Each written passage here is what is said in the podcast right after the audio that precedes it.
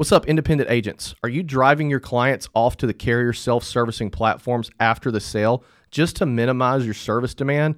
Stop doing that with the premier mobile and web agency solution Glovebox. Now you can keep your clients in front of your agency at all times, all while delivering the carrier self service experience that will minimize your service costs and absolutely wow your customers. On top of that, Glovebox will help you increase your cross sales, referrals, and overall retention with an easy to use policyholder interface. Trust me, guys, we are using this at Portal Insurance, and this is literally happening. We are selling policies and servicing policies through our app. Schedule your demo with Glovebox today and be sure to mention the Insurance Guys podcast for 20% off of your subscription for the life of your account. Guys, it's so cool that I can tell my clients download the Portal app.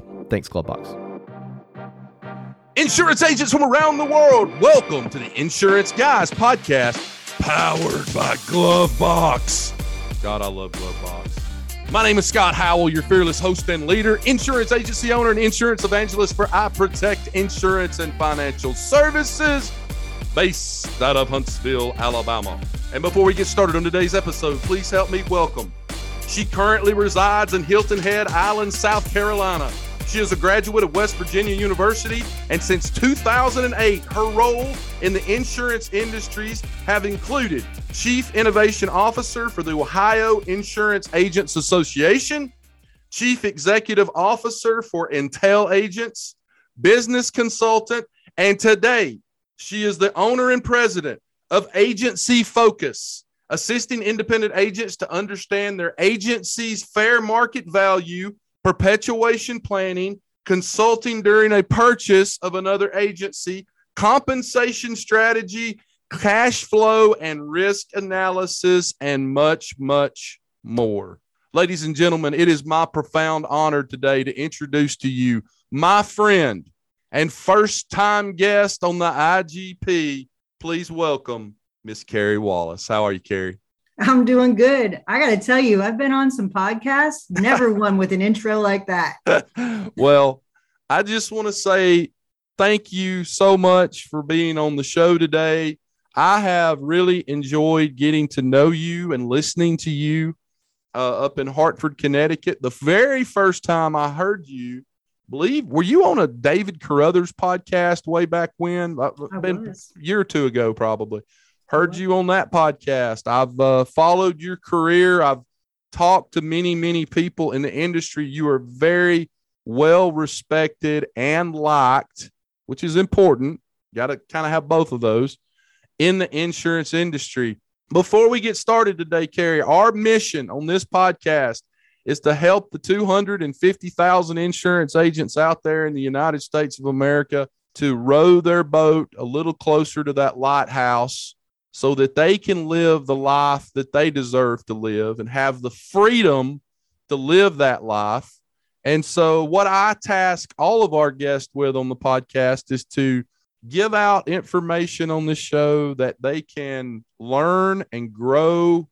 And the next time they're in a conversation with their insurance agent buddies, they can go, Oh, yeah, I know about that. Heard about it on the Insurance Guys podcast. I know exactly what you're talking about. So before we get started, though, I have to, I guess it would be a little troubling news to report. So uh, my podcast co-host, Mr. Bradley Flowers, is not on the show today, guys. He has come down with COVID. He is doing okay. He's doing fine. Uh, I was just on a conference call with him a little while ago. Uh, his beautiful wife Laurel has has it now, and of course they're monitoring their baby to make sure that nothing happens there since eight o'clock this morning, I've had not one, not two, but three employees go down with COVID. And I want to apologize to you for having to push back 30 minutes, but I was getting all this information in via text message and uh, I had to make some phone calls. We had to move phones around, move people around to get them where they needed to be. And it's a tough time right now. But as I was telling my staff yesterday, Carey, on a conference call, there is nothing about the insurance industry that is easy. It is a up at dawn, pride swallowing siege. And I think for everybody listening to this podcast, no matter what stage of your career you're in in the insurance industry, the better way to look at everything that you do is this is going to be a challenge, whatever it is. wh- whatever you're going through. It's going to be a challenge. It's going to be hard, but I'm going to come out of this a better person, stronger. Maybe we can uh, overcome some obstacles and help us get better as an agency long term through this. And I think if you have that mindset, you don't feel as bad when things don't go quite your way, you know, because a lot of people have that it's going to be easy mindset about everything, and nothing in this business is easy. Well, nothing about running your own business is easy, right? No, and I no. got to tell you, if anything, we've learned a lot in the last two years is to expect the unexpected. Correct. And uh, man, I'll tell you, uh, I know more people right this minute that have COVID than I knew the whole prior year. Agreed. It's it's incredible. So I hope that your staff is okay and that Yep. everybody recovers quickly. I certainly have reached out to Bradley a couple of times and given him the same sentiment. Like we care about each other, and I really hope that uh, everybody comes through okay. Yeah. I truly do. So I have one staff member that, and I, I had not heard about this until a couple of days ago.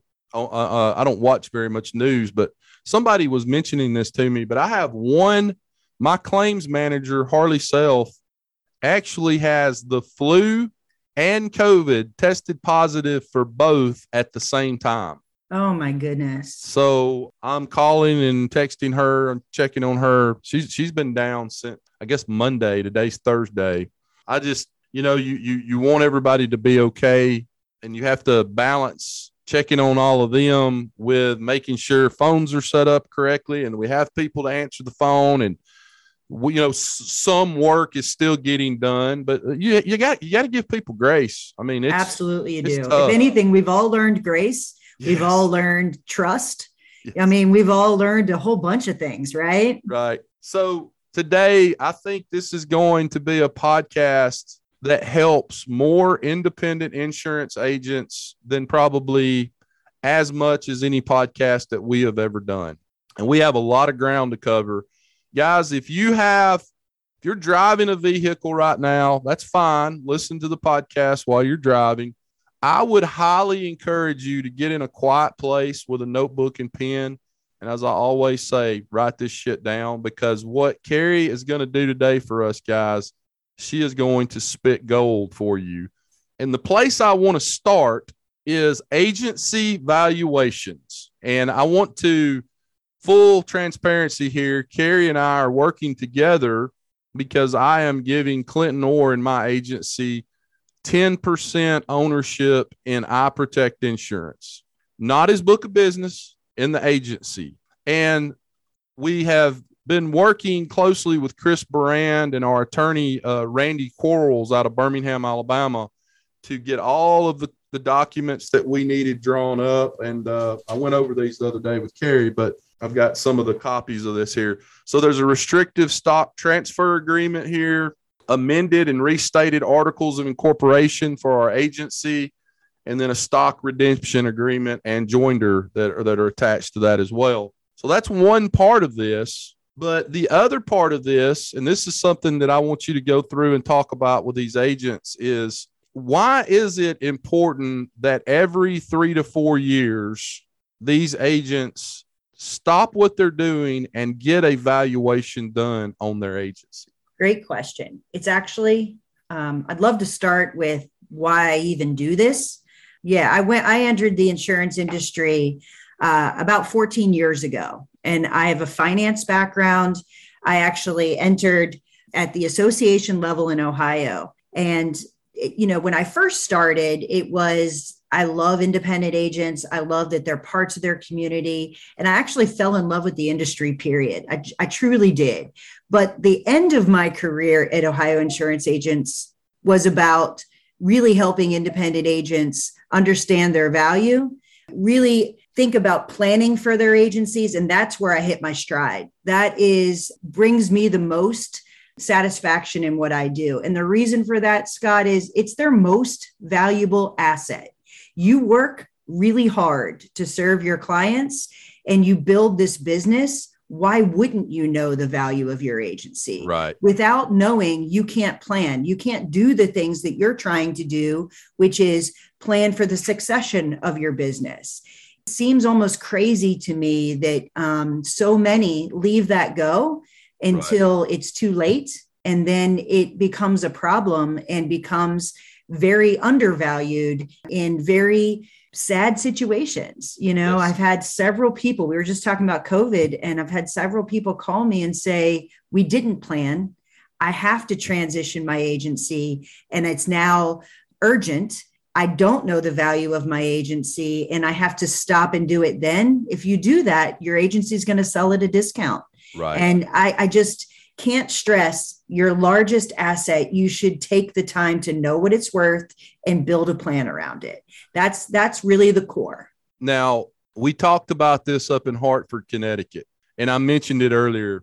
You made the comment while you were speaking to our 50 or so agents that were up there that this needs to be done every i believe you said three to four years and then also talk about because there are going to be some agents listening to this right now that maybe they've only got i don't know million dollars in premium on the books right now and they're thinking to themselves well hell i don't need to do that i'm not right. i'm 28 years old and i'm not going to sell my agency for 20 or 30 years right. what is the importance of when to get it done from a here's where we are premium size and then why, why is it important to get it done every three to four years? Is so, I, I, know it's probably because of some of what you just said.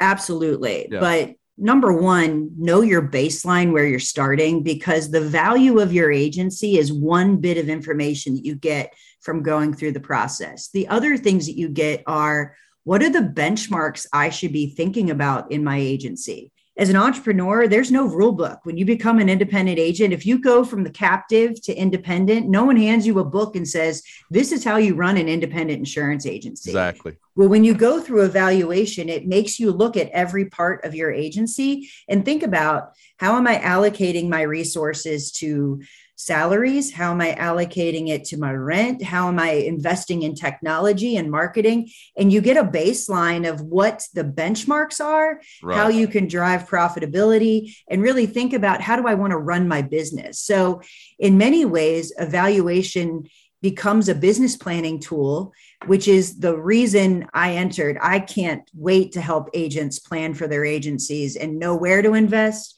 what to do um, and also where are they over investing and where do they need to right the ship so they give themselves some room to do what they want to do right. so that's number one and that moves and shifts as you write more business and as you grow those benchmarks move and shift and yep. you know your carrier mix changes we talked about it yesterday. Your carrier your carrier strategy changes over time and the risk associated with that changes over time. So the 3 to 5 years is as you grow you want to get a test a litmus test of where am i now? What have i improved? What could i still do? Mm-hmm. and what are those things that i should be aware of where i can mitigate my risk I can actually um, continue to grow the value of my agency? And what are those benchmarks that I should be thinking about? So um, what what you just described is is really an insurance agency is a living, breathing thing that is fluid and always changing and and and that all of that's true. Every bit of that's true. I mean, as you go through your benchmarks of years, one year, five years, ten years, fifteen years, twenty years, you look you always look back and you go oh my gosh what what in the world were we thinking? You know or man i remember when we used to do that. Now we don't do any of that. So that's always yeah, all that's changing. Yeah and so think about it. When you are a scratch agency or a, startup and you get to the um, the mark of having $500000 in revenue or a million dollars in revenue or 1.5 that business looks and feels different. You start adding different staff at different points. So comparing doing it once 20 years ago when you were 500 in revenue is irrelevant mm-hmm. when you have grown to 2 million in revenue, two and a half million in revenue. You want to make sure that you're really business planning for every stage of your agency's life cycle. And when you talk about if you were a brand spanking new independent agent just just opened your shop up right? Yep. When would you with the experience that you have when would you think about maybe getting evaluation done on your agency? So if i was a startup agency i wouldn't start with maybe evaluation. I would start with someone give me what those benchmarks that I should be thinking about. Mm. as I'm mm. making the decisions on technology and agency management system, all those things that you have to decide at some point. I'd want some kind of benchmark to be guiding me through that. I watched Ryan Hanley and Rogue Risk as he was making some decisions. Uh-huh. And I think he's got a great network of agents that can give him some some information, but using some benchmarks, how much money to allocate in each of those areas. Right. I think start there. Once you get to 500 in revenue, you need to know the value of that asset. Yeah. You absolutely need to understand what's driving it, what risk is there. Um, and I think in revenue, because Correct. to me that's that's what the financial statements show right um, i also would encourage many agents to start talking in um, terms of revenue not premium volume think about it that way and what the profitability is of your agency that's all driven based on your you know expenses and revenue not your premium volume. Correct. Yeah mike Stromsoe said something uh, recently to me. We were talking about independent agents a lot of times especially when they get up in in volume size yeah. you know. They they talk a lot in terms of revenue rather than premium. Yep. And, and he said here's the deal guys. Agency owners talk in terms of revenue employees talk in terms of premium it almost it almost is like i need to be having conversations with Carey wallace in in the form of revenue discussions or maybe another agency owner if we're going to you know, talk about different things, maybe talk about revenue, but then when you're talking to other people, you may be talking about premium. I'll tell you another thing I've noticed. It's hard for all these nationwide agents who have recently gone independent because of for years as an, a captive agent, you talk in terms of premium. And so it is a little bit of a transition to start talking more in terms of revenue rather than than premium level. It absolutely is. But, you know, when you think about it, premium volume doesn't pay your people. Correct. You know, like that, that is a hard translation when you're talking about business planning yep. inside your agency. So Pre- I agree. I, you know, I totally get it. Premiums for show, revenues for dough. That's what I've That's always right, said. man. That's it. it. So let's talk a little bit about what you're doing for me. Guys, I'm telling you this, and we're not going to get so far down in the weeds that I start posting my financials on the IGP website or the, the Facebook page. But our initial conversation we had was a couple days ago. Yeah. And we talked about starting the valuation process for I Protect Insurance. Now, I'm giving these guys some insight here that if they want to come to you or someone else in the industry and talk talk valuation of your agency, what they can expect that they're going to need to hand over to you. And it's a, it's a lot of data, guys. But remember what I said at the beginning of this podcast anything worth doing, it's going to be challenging. It's not going to be something you can pull together in 30 minutes. It's going to be a little bit of a process, which, by the way, goes right back to what you were saying at the beginning of this process when somebody calls you and they say, I need evaluation done and I need it by Friday. And you're like, that, that can't happen. That's right. not going to happen. Right. Right. Oh, heck, heck no, absolutely not. So here's what you can expect. You know, Scott's describing, we had a conversation and I would, I would encourage you, um, if you're going to find out the value of your agency, you want to talk to someone who's going to get to know your agency. Mm-hmm. They, they are not one size fits all. And I will tell you that the data that I ask for is very similar in every agency. But if I don't get to know you, I won't know what questions to ask. Correct. So we had an, uh, a conversation where I got to know, I, sp- I sat down with Scott and Clint, and we talked about things like how long have you been in business? What is the structure of your agency today? What do you what is the mix of business that you write today? What is what do you write in personal lines? What do you write in commercial lines? Do you have any niches? Spend a lot of time on do you specialize in a certain niche And um, that actually is where many agencies see great growth. They become an expert in a niche. Uh, I think you guys um, have definitely established your your agency as an expert in an area, but it also can create risk. Um, if it's a volatile niche, um, it could actually drive your um, losses up. It could also be something difficult for someone to purchase and be able to retain that business. Correct. So, not all niches are, are created equal. Correct. I have to know what that is in order to know what information to ask you for. Yep. Uh, I asked you about your staff, Yep. um, about how you run your agency, who writes the business in your agency. Do you have any key players that um, would be putting your agency at risk if something happened to them? So we'll want to know concentration in any niche, with any producer, any um, line of business those are the kinds of things that I want to get a feel for. And then I ask you for data. I mean, I there's a big list of data. So we we look for your financial statements. Yep. That is your profit and loss statement, your last balance sheet for 5 years is ideal. Yep. I want to see your tax returns. Yep. Um, I want to see any contracts that are in place with the agency. Are you part of a network cluster alliance? Again, that would change your ability to um, sell your agency based on those contracts you have in place. It could also strengthen that agency. If you're part of a network cluster alliance, you might have contingency agreements that that are um, beautiful and cause your contingencies to be stable, more stable than the average agency. Correct. So those are those are some things that we ask for, but honestly, it's a process where once I get the data, I have more questions that I spend time with you and understand your agency. So then it's it's truly a reflection of your agency, not just what the numbers told me, because the numbers don't necessarily tell me the whole story. So every single agent listening to this right now, I'm channeling them through me. Okay. Every agent that's listening to this, all I do is I channel their questions. And sometimes we'll be talking and then something will just pop in my head. And I think there was some insurance agent in Indiana that was just thinking about that. And they somehow they channeled that into my brain. Here's what every agent out there is thinking right now. Carey, how much does it cost for you to do an evaluation for my agency? Because I know that's what they're thinking. Like, what is this going to cost? Heck yeah. And I'm I'm open about that. So I told you I started in the association. And the reason we went into this is because um, as you know, there's 36,000 independent insurance agents across the country.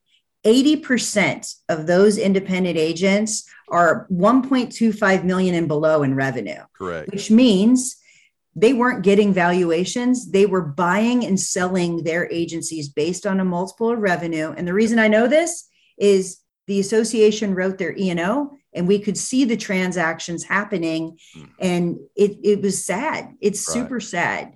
In many cases, they were selling their agency at a huge discount. Sometimes people were overpaying. It's just terrible. So Right. we actually built this consulting service to serve that 80%. We wanted to make it as affordable as possible. And I still believe that. I want to make sure every agent has the ability to know their value. Um, so I charge $3,000 to get an agency valuation unless you're over 2 million in revenue. And at that point, we have a conversation about the complexity of your agency and we go from there. Correct. Um, I remember when I said that in um, Hartford. Do you remember when I was asked that question and what the Oh. reaction was in the room? Yeah. Yeah. Yeah. It was like, oh my gosh, that's all? Hell, I'll do that tomorrow. You know, Yeah. and, and and the, I think the guy that was sitting beside you, and I can't remember his name, really nice gentleman that sat in front of me in class. He Mhm. was up there with you Oh, were uh. Keith Savino. Yeah, Keith, yes. He he kind of looks, he kind of side eyed you, and he was like, "That's all you charge for this?" I'm pretty sure he called me cheap. And Yeah, I, I tried not to take it personally, but Right. I'm pretty sure he used the word cheap. Yeah. That's exactly right. So Well- I want to make it accessible as possible. And when we entered the marketplace, the average rate was anywhere from eight to ten thousand dollars, which really priced people out of the marketplace. Right.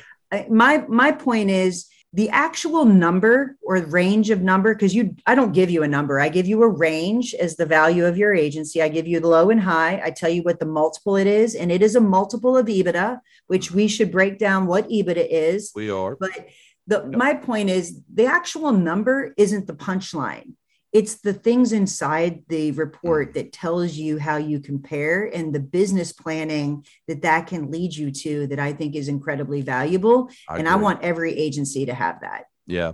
I think through this process with you that I'm going through, it's going to uncover some great things. It's probably going to uncover some things that you say, Scott, you need to work on this. This needs yeah. to get better.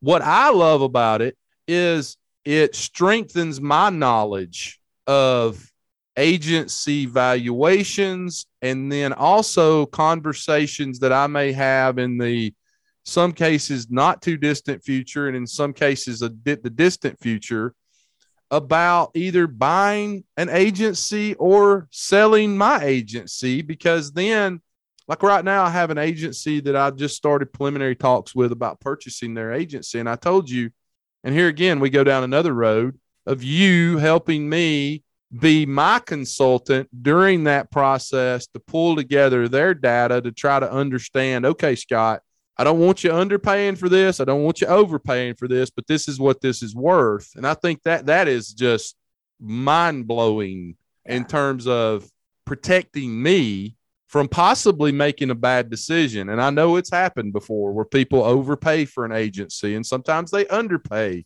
And uh, so I think it'll help me in a lot of different areas uh, in, in, our agency here. Add when you're looking at buying another agency, you don't want to overpay, but you also want to uncover the synergies that exist between the two agencies. Right. So, putting those two side by side and being able to actually start valuing what that is is incredibly beneficial. And if you don't know where you are, you have no idea how to compare another agency to it. So Correct. have your baseline and then say, does this help me or hurt me right. in these areas? Do, do their carrier mix match with ours? And what will that actually do to the overall agency? You know, do their niches match with mine? And does that now create um, some diversity that I was looking for, or does it does it actually further uh, exacerbate what I've already created? Like there's some things you can start thinking about strategically about who you even want to talk to. Right. Um, so you know, there's a lot to that, and the numbers help you know it's emotional when people want to buy an agency i think they fall in love with the idea of the deal it's also really smart to make sure that financially it makes sense and mm-hmm. i'm I care about people, but I'm not an emotional person when right. it comes to this kind of decision. Yeah. I'm able to give you the data to help you actually drive good decisions. So I had a question earlier that popped into my head when you were talking. Do you ever have an agency come to you to do evaluation or to do some type of business consulting, but more on the valuation side that mm-hmm. try to hide things from you? Like don't want you to see the full picture? Um, I, I wouldn't say they try to hide it. I think there's a lot of agencies that are scared because they know yeah. that there are things inside their agency that aren't really expenses that are associated with the agency. And I right. think, listen, there's a agencies are incredibly valuable and they're very profitable. And there are several agencies that have expenses flowing through their agencies that are not directly related to selling insurance. That is a fact. And here's the deal if you can know what those are and isolate them, your EBITDA or the profitability of your agency improves and it improves your ability to sell at a high right. as much as possible. But I think it's not that they want to hide it, it's that they know that it's there and they really don't want to admit that to any other person, you know? Well, guys, if you're worried about something like that, the very first thing and I was impressed with this. We talked about this on our call, our first call we had together the other day. The very first thing Carey is going to send you is a non disclosure and confidentiality agreement that I've read it. You notice it took me a little while yesterday to get it back to you because I was reading it. Yeah. And it does protect me just as much as it protects you from a confidentiality and non disclosure agreement standpoint. And I thank you for that. That helps put my mind at ease. And I know for other agents out there that might be looking at using a service like yours, I could see where that would uh, maybe help them disclose some things that maybe otherwise they don't want to disclose you know if if, if something's going on i don't know but i get it it's a sensitive topic i mean yeah. it is it is literally you know you have to really in order to have it work well for you you have to be willing to share a lot of information. And Yep. the thing is, people do business with people they know, like, and trust. And Yep. I take that pretty seriously. And I want to make sure someone trusts me implicitly to share whatever it is because I'm only here. If I don't have everything, I can't help you. Right. Exactly. Or the Yeah. number or the numbers that you do give them back are not going to be correct. They're going Right. To be So, what benefit is that? So, yeah. So let's get into the meat and potatoes of, of another conversation and i'll uh, say my podcast co-host is the one that called me specifically this morning and wanted to discuss this for the all the independent agents out there because this is kind of a little bit of a hot button topic. I hear it talked about more now than i ever have. You know back in the old days which was like five years ago when you heard agents talk about selling, they talked about a multiple of earnings. And I remember, you know, early 2000s, the number that I kept hearing thrown around quite a bit was 2.5 times earnings. That was a number Mhm. that was kind of, in my mind, an industry standard. Today, what we're seeing more and more of is we're going to talk now, guys, about a word uh, an acronym called EBITDA. Okay. And I think it before we go down this road, I want everybody on here to understand what that is. So earnings, EBITDA, E B I T D A. That's the acronym. You hear this a lot on Wall Street. This is a big Wall Street term, but it's earnings before interest, taxes, depreciation, and amortization and and the definition you can pull this off of google is it is a measure of a company's overall financial performance and is used as an alternative to net income in some circumstances. That's the definition of it okay? Ebitda. Now i've heard four or five agents talking about selling lately and we're going to get into that in a few minutes too but then they start talking about multiples of EBITDA. Take it from there. Okay. So, how do you even get to your EBITDA is where I'm going to start. Yep. Um, to me, EBITDA is very simple. It is a true measure of the profitability of an agency. So, if you think about it, what's my total commissions or revenue that I bring in? What are my contingencies to get to my total revenue uh, for the agency? That's an easy one, right? And then you have all the expenses to run your agency, including your staff, you know, your occupancy, your rent, all of those things, your technology. What do I need to run the agency? Your revenue less the expenses is typ- typically your net income. Then you have things like ex- something you bought three years ago. Let's say that you bought a car three years ago and you are moving that expense over time. You're taking that expense over time. The cash actually left three years ago for that car. It's sitting on your balance sheet. You're amortizing or depreciating it. It's not a true operating expense in that year because the money's gone. So it takes all those non cash things out of the equation and just talks about what's the revenue and expense in any given year gives you what your EBITDA is. It literally remo- removes the depreciation, amortization, interest. If you have an interest on a loan, again, that's not for operating your business. That's something to do with complete. That's not part of the actual operations. Does that make sense? Yes. So that's how we get to EBITDA. Multiple of EBITDA is that is EBITDA is the the actual profitability. Now, what's the likelihood that you will continue to operate that way? We use all the risk factors inside the agency to come up with what multiple we would apply to that EBITDA. The problem with using a multiple of revenue is if I took a, your top line number and used two times revenue for an agency that isn't growing, that has one owner past the age of retirement with no plan, that has no profitability, you literally have overpaid significantly for that agency. Same million dollar agency is growing at 10% a year, has multiple owners, has profitability. The likelihood that agency will continue to do that based on their operations is far greater than the one that's declining or the one that has all these risk factors that could cause that revenue number to go down. So if you just use the top line, you have no idea how that agency is operating, Yeah. right? EBITDA gives you an idea of all of that. And then the risk that it would continue that way or not continue that way it gives you a better idea of the ongoing value of that agency.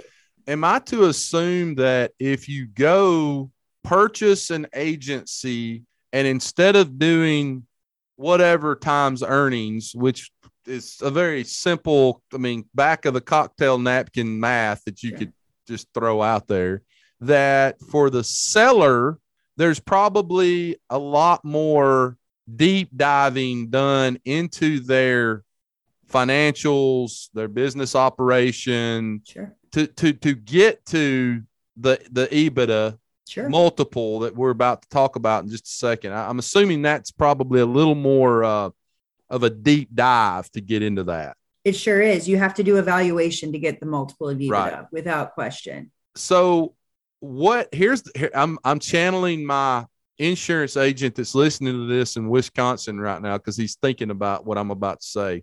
Today, January of 2022, what are you seeing agencies sell for as a multiple of EBITDA? What's what's kind of the range that you're seeing? So I valued 60, 65 agencies I worked with over the past 12 months. And um, several of those sold. I also talked to several banks. So for internal transitions, uh, meaning one generation to the other, it was anywhere from five and a half to seven times EBITDA. For external, that is more like six and a half to 7.75 is when there's a bank loan involved that's what the multiple of ebitdas are. If you looked at the news for large agencies platform agencies with private equity involved other external sales that ebitda number is somewhere between 11 and 12 times ebitda What? it includes stock, it includes earnout. You have to get into the nuts and bolts of what those transactions include. So, those two things are very different. When you do an internal transaction and we're talking, you know, six and a half times EBITDA, there's no stock in a company that we're talking about. The profitability of that agency has to pay for that transaction, Right. right? Externally, But but that but that's the that's the daddy selling to a son or a daughter. That is correct. Okay. Or a partner selling to another partner, Correct. right? And so If that's we- five point five to seven times EBITDA. It is. Yeah. And then and then the next one was external sales. So that would be Scott in Huntsville, Alabama, buying an agency that I don't have any personal relationship with in Florence, Alabama. That's correct. And what what was the the multiple there that you gave? I, I missed that one. Six and a half to 7.75. If a bank loan is involved, because remember, I can't report on what owner held notes are, those don't get published anywhere. There's no way to know exactly what price they're talking about. And the reason for that, Scott, is think about it. There's more ability to have synergies and reduced expenses and higher profitability in those transactions. One agency buys another. You might not need two accounting systems. You now have Right. one, Right. right? So, Yeah. And going back to what you said earlier, too, I mean, to me, everything is when somebody wants to sell and you looking at your current book of business and the types of clients and the and the industries that you're serving, and maybe that person over here that's saying, Hey, I would love to sell. Would you be interested? And maybe all they do is non-standard auto. Well, we don't do non-standard auto. So right out of the jump, this ain't gonna work. That's not what we do. That's not our that's not our culture. That's not who we are. Nothing wrong with it. I know people that are flying Bell, Bell helicopters and uh, Gulfstream airplanes that sold non-standard auto insurance. I mean, it is a very lucrative business. I'm not trying to throw off on it. I'm just saying it's not what we do. And so going back to the beginning of this podcast, and you talked about that, you said, look, Scott, first thing you got to figure is, are these cultures aligning? You know, I know for me, like for the agency that I've just kind of started talking to, you know, there's a couple of carriers that they have that are blue blood you know, A plus plus rated carriers that we don't have that I would love to have in our stable of carriers. So that right there would be something that might interest me in buying an agency, you know? I do know I, where I thought you were going with this. So I guess if I were buying an agency, if I'm an agency owner and I'm thinking about acquiring and knowing that a seller, in order to get a multiple of EBITDA, has to generate a, a, a fair amount of data yep. in order to be able to get a valuation. If they're not willing to do that and they say, no, I just want two times revenue, that's a red flag. A, do they even know their book? Correct. B, why? You, yeah. you know what I mean? Like you want, you're going to need to know all of that if you're going to run that agency and actually. So in my mind, it's it's almost a blind trust to do yeah. a multiple of revenue versus get in and understand it, or you're not even able to evaluate some of the things that we're talking about. And the person that's leery of that is someone who thinks they're not going to be able to get two times the equivalent of two times revenue using an EBITDA multiple. So probably that agency isn't run very well. Right. So, you know, in my mind, it's it behooves everyone to just know what the deal is so you can make a great deal rather than again fall in love with the deal and just do it because yeah. we all want to grow by acquisition. Right. That's that's not the best move. I couldn't agree with you more. I think it's a little bit like buying a lemon for a car. Or somebody's like, "Yeah, just you know, I, will take this for it, and you just pay me cash." And it's like, exactly. What's wrong with that damn car? Something's wrong with it. I mean, it's almost this too good to be true type scenario. Plus, I mean, eh, you know, going in and in two weeks, you know, figuring out how to finance however you finance it, whether it's owner financed, and we hadn't even gotten to that or a bank loan and just stroking a check in two weeks and you hadn't looked at loss runs, you hadn't looked at the carrier mix of business, you haven't done financials, and they're just like, no, no, no, no, no, I don't want to do any of that. I can't. I don't want to pull those reports. Just you just, just you just buy it.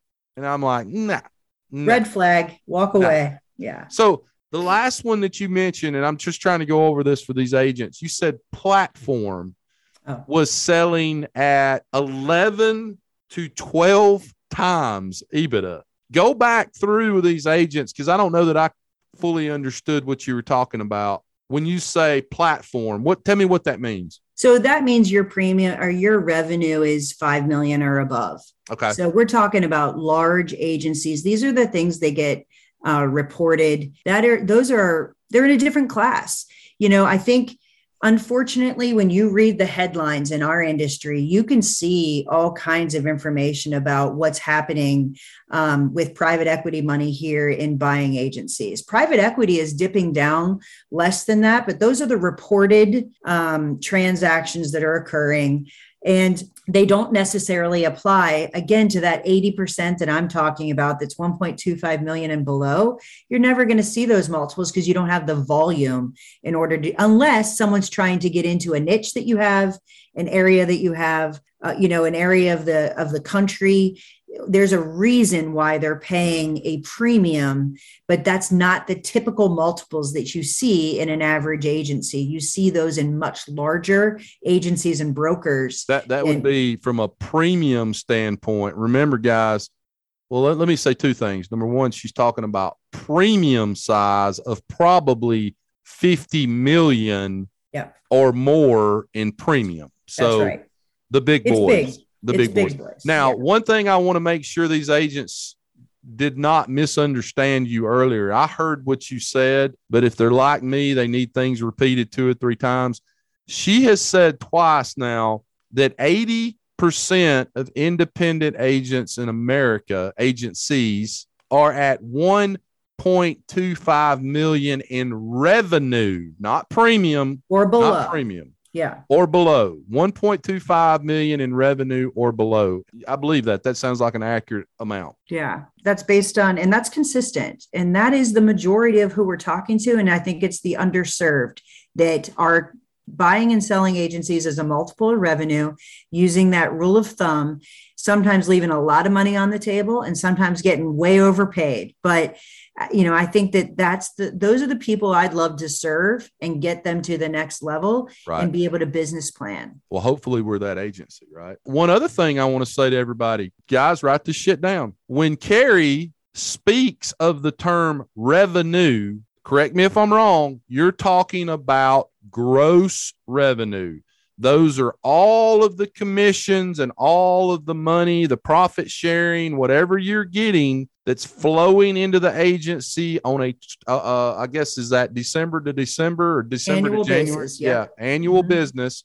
Yep. Your gross revenue, not net, gross revenue. Correct. That's so, correct. Now, next question. I got lots of questions because I'm channeling through all these agents that have all these questions and they're, they're jumbled up in my mind right now. But so let's go back to the external multiple for EBITDA. Mm-hmm 6.5 to 7.75 multiple yep. for a sales price, for a yep. purchase price, excuse me. What if it's owner financed? What if the owner says, Hey, I don't want to pay taxes on this stuff it, it, it, with a one time hit? Don't borrow the money from the bank. You just pay me out over a period of three years. It happens, Scott. How does that change? Does that change anything, or is that just here's the thing it becomes really difficult to owner finance as an agency gets higher because that is being financed through what the agency profitability is. So Right. if, let's talk about one agency to the other. If it's owner finance, that owner is taking on the risk that that new owner is going to be able to perform and satisfy that loan. It is a double risk, right? So not putting something your that it sounds agency like in- something you don't encourage? no, I mean, you have to have shared risk. Uh-huh. So the new owner needs to make sure that they've got some risk and the exiting owner needs to have some risk as well. Right. The best situation is when an exiting owner stays on for a period of time. It could be 18 months, it could be 2 years to transition those clients and have continuity in the revenue stream. It Right. mitigates the risk of of having your renewal rate really suffer because you lost the owner that typically has a large book, right? I mean, that's obvious. They have a relationship. Sometimes it's their name on the agency. Like there's some fallout of losing the owner Sure. if they do not have some continuity. If that owner leaves the agency, it's run in a different place and they have an owner financed loan, they are taking on a ton of risk if that agency can't perform. That doesn't happen typically unless the buying person has the same last name and it's in a family. And still, I think that there's some risk there, you know, and there's a lot of hesitation. Does is the next generation even ready? I highly, highly recommend getting external financing and mitigating some of that risk. and then The thing I see it- the most is a blend of both. and then just making a one-time payment to the owner for X number of dollars based on the EBITDA evaluation multiple. and that actually shifts all the risk to the new owner so Correct. i i have seen where there's a part a part there is owner finance and a part that is a bank loan and that mitigates the risk between the two explain this to me. I talked to a guy the other day that's uh, somewhere between external and platform. He's Yeah. selling his agency. yeah He's hired a, a, a- a firm to assist him in that sale, almost like a uh, almost like a business broker who Yeah. is going out to the market Yep. and will be bringing in bids from different outside sources for his agency. But one of the things he mentioned to me, and the only reason I bring it up is I've heard this uh, multiple times. Excuse the play on words there. but he was saying that part of his buyout, what he was wanting to do is stay on with the agency for some period of time. Let's just say three years. Okay. Yep. And that part of his buyout would be based on the growth of the agency during that period of time between the purchase or, you know, buying, I guess, I don't know how that's what I'm asking. How do they Yep. do that where the owner stays on for a period of time and then maybe your last buyout is based on growth of the agency? so scott i'm going to make it and there's a ton of different structures so i'm just Yeah. going to give you an example of what it looks like so they're using a broker to actually go out to the marketplace to create uh, competition to actually Correct. get the highest price. There's all kinds of different structures of deals that they come back with. But let's just say for ease, let's say he gets 50% cash down now, he gets another 40% in stock, and the last two or three points, so that makes it to a nine multiple. The last two is based on the performance as he works for the next five years to grow the book that, you know, or his agency or the total there, or retained. Typically, it's what happens to whatever business you brought, is it retained and did you grow during that time? Let's just think about this logically, though. So let's say I'm 69 years old or I'm 70 years old. And for the next five years, when I sell my agency, I want to grow by 30% and retain 93% of that book. Right. How likely is that if you've been growing at 5% up until that point? Like, think about that. Mm-hmm. And think about how realistic that is for everyone at the end of their career. Are they going to want to work in a way that's going to cause them to be able to grow at a very high, grow their book at a high rate in order to get that multiple? Yeah. Does that make sense? So I, I think when you hear these deals, you got to think about what logically makes sense. Mm. If you're 42 and you're in your prime and you've grown your agency and that's your deal, it's very likely. And I don't mean to be ageist, but I mean level of energy and level of where you are in your career matters. Sure. You know, that's not attractive to everyone. Right. Some people, you know, are thinking, I just want to get paid now. Right, right, know? right, right. Yeah. Well, a, other couple things I was thinking about is, you know, once you sign on the dotted line to sell your agency, right? There's got to be a part of you that's got one foot out the door. Not to mention the fact that you have to break this news to your team, right? I mean, uh, there's no way around them not knowing. And then you've got some, what do you call it, kind of uncertainty there with them because maybe they're like, well, wait a minute. I've been here for 15 years. You just got the big check. I didn't get a big check.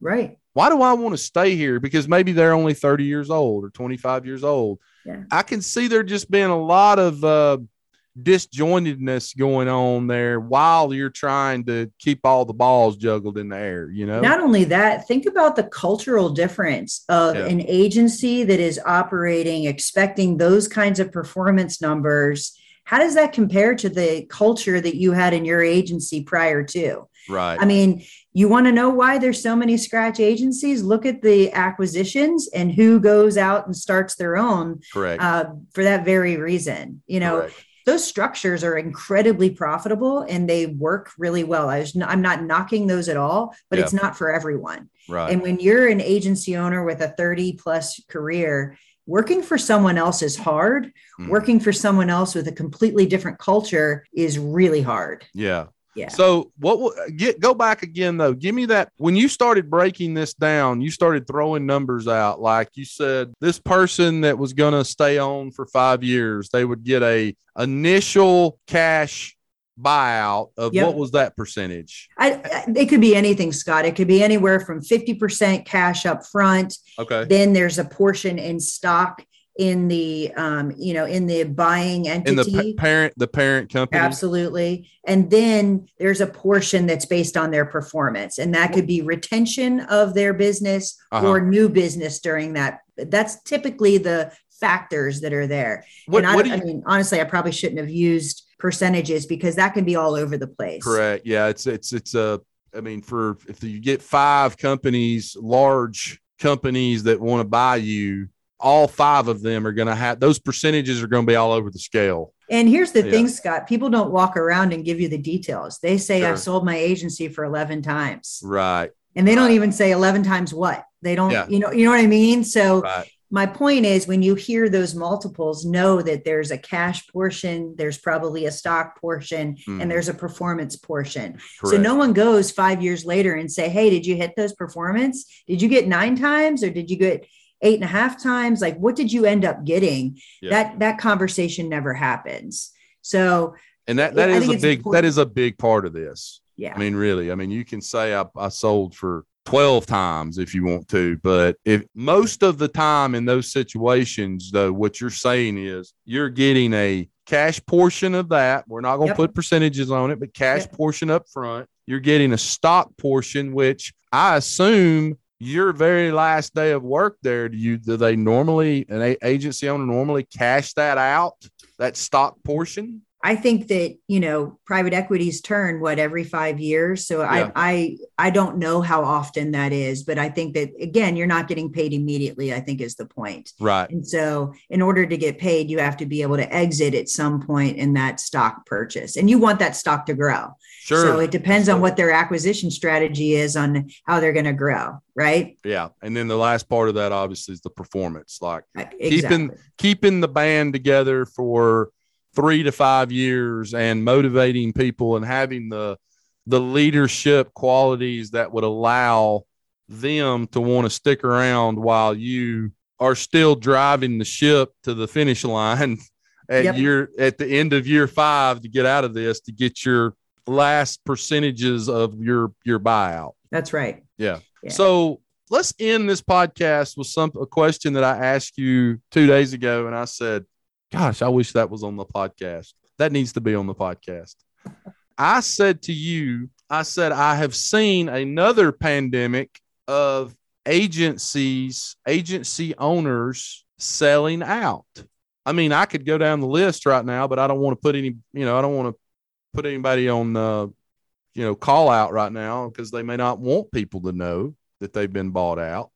But it seems like kind of a pandemic of a lot of agency owners, if not selling out, at least looking at that, looking at what that looks like. Why do you think there is such a influx or really outflow of of agents selling their agencies now and consolidating their agencies? I think um, I think there's a lot of factors in play there, but you know, when you ask me that question, the first thing that comes to mind is our industry has changed, and it was changing. Um, you know, change doesn't happen real fast in the insurance industry, but the Right. last two years has forced some serious change Yep. and some things that are not going backwards. So, if you were thinking about retiring and you went through the past two years, you have to be asking yourself, do I really want to make the investment in technology? Do I really want to make the investment for the next several years? And I think it's caused some people to say, you know what? I don't think I do. I think now is a great time. Number two, interest rates are low, money is available, and Cheap. multiples are at an all time high. So many people are saying the bottom's going to fall out at some point, or Right. that's just the thought process. Am I at the peak? And is now the right time, and there will never be a better time. Right. Uh, so I think that's driving it. Hiring is challenging right now. Yeah. I mean, there's just no two ways around that. Hiring's always been challenging, but with what we've just gone through and the shift in our workforce, Right. I think again, you got to, there's agency owners saying, do I want to deal with this or am I, is this the right time for me to really think about getting the most for my agency? So I think it depends where you are. Yeah. If it excites you and these have been your best two years, you are on acquisition mode. You're looking for anyone who's ready to do that. And if, if you're in the other side of that saying, listen, I, I had an incredible career here. This might be the right time for me. I think you have it's polarized those those agencies significantly. No, I, I would agree with everything that you just said. I the one thing that has concerned me personally over the last couple of years, I, I've never purchased an agency or really uh, I've had a few conversations kind of like we're doing right now, but it's been a little bit discouraging because there's so much private equity money out there and and and then individuals who are willing to pay these multiples that uh I know I couldn't pay them. I don't think I could. It's a little bit discouraging for somebody that's just a, you know, run of the mill, got a pretty good size agency, but certainly not, you know, uh, one of the the platform agencies as you mentioned earlier. Hard, it, it's a little discouraging for me because I'm like, these people probably don't even want to talk to me because there's people out there offering what 11 to 12 times multiples of EBITDA. But remember, those multiples aren't being offered to everyone. And we started this with there's 36,000 independent insurance agents across the country, right? Right. 80% of them are how big? Yeah. Those are not the target of private equity. And Correct. those people are looking for who do I know, like, and trust that my people are going to be taken care of, my clients are going to be taken care of. My community is going to get served. Like you got to find the right agent that has his priorities may not be get the highest price for my agency.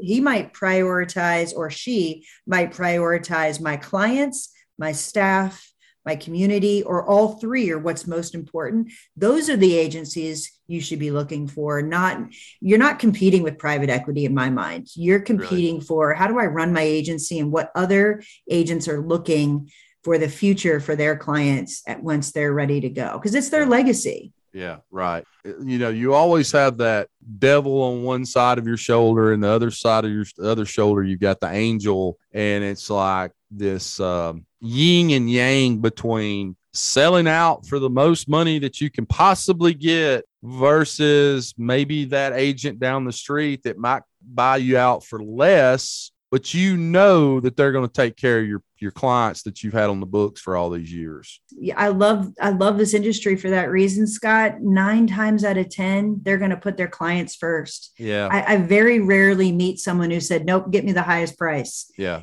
I mean, I I just got to tell you that, and it's what I it's why I love what I do. Yeah. People want to do what's right. Yeah, I would agree. I think most agencies that agents that I know would uh, would probably choose option you know, two uh, of selling to somebody, maybe for a little less money, but yeah. they know is going to take care of them and somebody down the road that they can, you know, come in, go in, see, make sure everything's going well. And they've known them for a while. That that's the other challenge with buying an agency over the years is sometimes those purchases back in the early 2000s up to the last few years, it just takes cultivating that relationship over two, three, four, five years, letting them know that whenever they do get ready, you would yeah. won't be interested, and then getting to know them over the years and building a relationship till it's time for them to sell.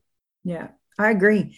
But uh, you know, I have to say, I'm super inspired by the fact that there's more agents that are still thinking that way. Right. And um, you know, that's that's the beautiful part about our industry that you know agents truly care about what they do, right. and therefore they don't want to get robbed, but they absolutely want to do the right thing. And yeah. um, yeah, I think they need to have the right information to find out what that right thing is. Carey, before we go, give these agents your contact information. I know how busy you are, but I'm sure that if you can help them, if you have time to help them, you would love to do that. So give give them your contact information while we're while we're on here. We'll put this in the show notes as well. Yeah, so um, my website's agencyfocus.com and my uh, my email is carey at agency-focus.com. Um, my my information's all over the place. I'm on LinkedIn, I'm on Facebook, I'm everywhere. And uh, yeah, so I'd love to help anybody who's looking to know their value. Is there anything that we did not discuss today that you really felt like we needed to, to let these insurance agents know? So you said it. We could probably talk for four days about this. There's no two ways around that. The only other thing is I would tell you is um, know your value and then be able to plan with it. Don't think about it as the end. It's the start of something. You right. know, it is. It's truly the start. And I, if if I could leave you with that, yeah. Like it's a business planning tool that helps you start to think about how to run your business like a business and yeah. and really invest in your business. How long does it normally take for an agent like myself who's working with you on this valuation of our agency? How long does it take uh, a normal agent to get you everything you need to oh, to get yeah. get back what I need? So it really depends on the agent and the system that they have and the staff that they have in order to gather that information. But that could take anywhere from, you know, a week to a month and how motivated they are to get this done. Or how so, busy they are. Right, you know. exactly. And then my time frame typically takes anywhere from three to four weeks once I receive all of the information. Right. And I encourage people to send it to me at, at, as they get it. So therefore I can review it and ask additional questions to speed up the process. Sure. Okay. Carey, thank you. It's a pleasure. I appreciate you being on the show today. And as I end every episode, guys, rewards come from action, not discussion. Get your ass out from behind that desk today. Go out into the big bad world. Make money for your family, for your wife, for your husband, for your kids' college fund, and for your parents that are struggling out there. Go make money for them. Get that multiple up as high as you possibly can and go live the life that you've always dreamed of living. That's my hope and my wish for each one of you today. Write good business for the agencies that you represent and write good business for the companies that you represent. Carey Wallace, you have a open invitation at any moment to come on the podcast. I'll take you up on that, my friend. I, I enjoy talking to you for sure. And and by the way, I forgot to even talk about this. One City World Tour, Denver, Colorado, January 20th and 21st. Carey Wallace will be there to talk about what we just discussed on this podcast and much, much more. Hope everyone will join us there. Thank you so much for you guys being a part of our family. We love each and every one of you, and we'll see you back here real soon. Take care. Thanks for listening to the Insurance Guys podcast. If you need to know more about me or you need to get in touch with Scott, you can always reach me at theinsuranceguy.online.com or email me at scott at iprotectinsurance.com. And if you need to get in touch with Mr. Bradley Flowers, go to portalinsurance.com or email him at bradley at portalinsurance.com.